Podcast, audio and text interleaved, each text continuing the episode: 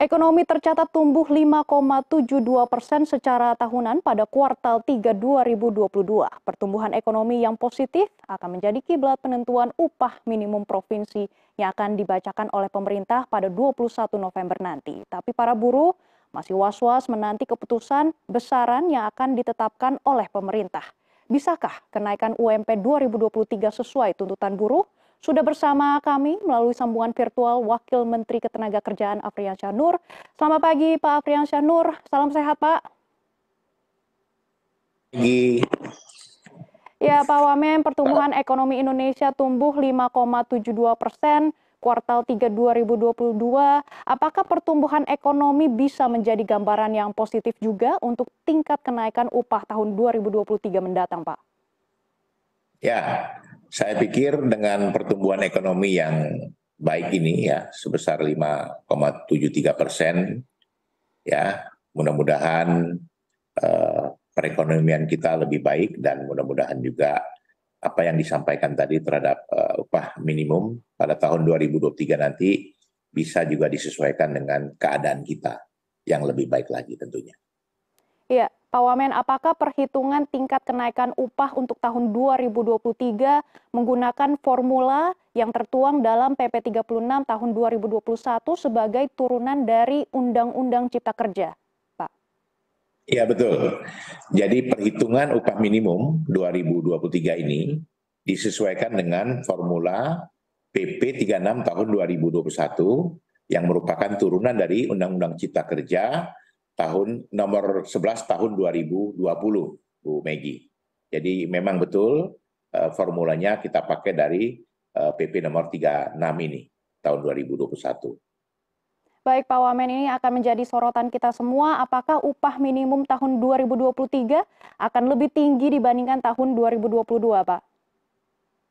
Ya, tentunya upah minimum pada tahun 2023 ini sesuai dengan eh, tadi yang sudah kita lihat bahwa eh, pertumbuhan ekonomi kita cukup baik ya. Nah mudah-mudahan eh, tahun 2023 ini upah minimum eh, kita bisa eh, lebih baik daripada tahun 2022 kemarin. Tetapi eh, permintaan pekerja dan buruh sebesar 13 persen tentunya belum bisa kita lihat untuk seperti itu naiknya karena memang keadaan kita yang memang belum Eh, bisa membuat kenaikan yang betul-betul signifikan, Bu Megi, begitu. Iya Pak Wamen, tadi Anda juga sudah menyebut kalangan buruh mendesak pemerintah untuk menaikkan UMP sebesar 13 persen. Ini banyak sekali alasannya dan salah satunya adalah alasan lonjakan inflasi Pak. Nah, kalau misalnya kita boleh tahu Pak, kira-kira uh, Pak Wamen sebenarnya berapa kenaikan UMP tahun 2023 nanti Pak? Ya, kenaikan UMP pada tahun 2003 ini disesuaikan dengan inflasi setiap daerah. Nah, tentunya inflasi setiap daerah ini merupakan tolak ukur dari PP 36 tahun 2021 yang akan kita pakai formulanya. Nah, oleh karena itu eh, kita ya pemerintah terus kemudian eh, pengusaha serta para pekerja pun sudah duduk bersama untuk uh, kita selalu menyesuaikan bagaimana perhitungan upah minimum yang pas untuk kenaikan pada tahun 2023 ini. Jadi uh, ada beberapa kalangan buruh yang mendesak supaya 13 persen, tapi mereka juga harus menyesuaikan atau mengetahui bahwa keadaan setiap perusahaan itu berbeda-beda, begitu Bu. Ya baik Pak, jadi tidak akan mencapai 13 persen, kira-kira di kisaran berapa persen Pak untuk kenaikannya? Nah, nantilah kita lihat pada saat pengumuman yang memang akan diumumkan oleh setiap provinsi dan kabupaten kota yang akan diumumkan uh, mereka uh, setelah ada kesepakatan nantinya, Bu. Begitu. Baik. Uh, uh, Pak Wamen tadi Anda juga sudah menyebut yeah. sudah mendengarkan pendapat dari pengusaha uh, jelang keputusan UMP 2023. Melihat ada beberapa gelombang PHK dari sektor padat karya ini, bagaimana pertimbangannya terkait dengan UMP 2023 nanti, Pak? Ya, memang kita melihat bahwa sektor padat karya ini yang berdampak ya, terhadap uh, pertumbuhan uh, ekonomi, uh, terutama kepada perusahaan-perusahaan yang terdampak seperti uh, alas kaki ya kemudian garmen dan tekstil. Mereka ini yang berdampak karena memang pengurangan jumlah uh, ekspor atau permintaan dari negara uh, yang membutuhkan. Nah, oleh karena itu kita sedang membuat formula bagaimana antara bipartit dan tripartit ya yang harus kita sesuaikan juga. Dan minimal kita memohon dan meminta kepada perusahaan-perusahaan tadi tidak mem-PHK ya kan tapi melakukan dialog untuk mengurangi misalkan jumlah jam kerjanya atau uh, masa kerjanya kemudian bagaimana juga uh, bernegosiasi dengan para pekerja sehingga tidak terjadi PHK. Begitu, Bu Megi.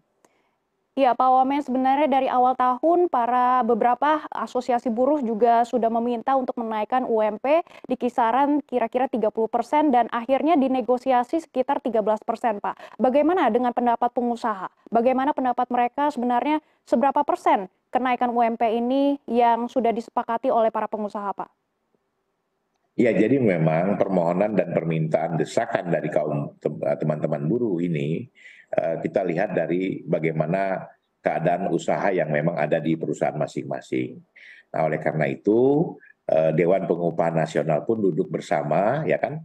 Karena Dewan Pengupahan Nasional ini terdiri dari beberapa unsur ya. Pertama dari pemerintah, kemudian dari organisasi ya, pengusaha, kemudian dari serikat pekerja juga ada dan dari akademisi. Dan di situ juga kadang-kadang diminta juga pendapat dari para pakar. Nah, oleh karena itu eh, setelah eh, Dewan Pengupahan Nasional ini berembuk, berunding dengan keadaan Indonesia secara menyeluruh, nah di situ nanti bisa diputuskan keinginan berapa persennya yang harus kita naikkan. Begitu. Nah, kalau memang sektor-sektor yang ada ini, terutama di padat karya ini memang eh, kita harus perlu perhatian khusus karena memang sektor ini yang terdampak terhadap bagaimanapun uh, jumlah ekspor mereka yang berkurang, Bu Megi. Jadi kalau kenaikan mereka minta paksa 13 persen, yang utamanya adalah bagaimana pengusaha bisa melakukan kegiatan usahanya dengan baik dan bagaimana uh, kelompok buruh dan pekerja ini bisa menikmati hasil yang memang sesuai dengan apa yang dicapai dalam tahap kondisi sekarang, dalam tahap kondisi perekonomian kita yang uh, sedang lumayan baik lah gitu. Begitu Bu Megi. Ya baik Pak Wamen, ini pertanyaan terakhir Pak, kapan rencana akan diumumkan kenaikan UMP 2023 Pak? Ya, kenaikan UMP 2023 akan diumumkan per provinsi.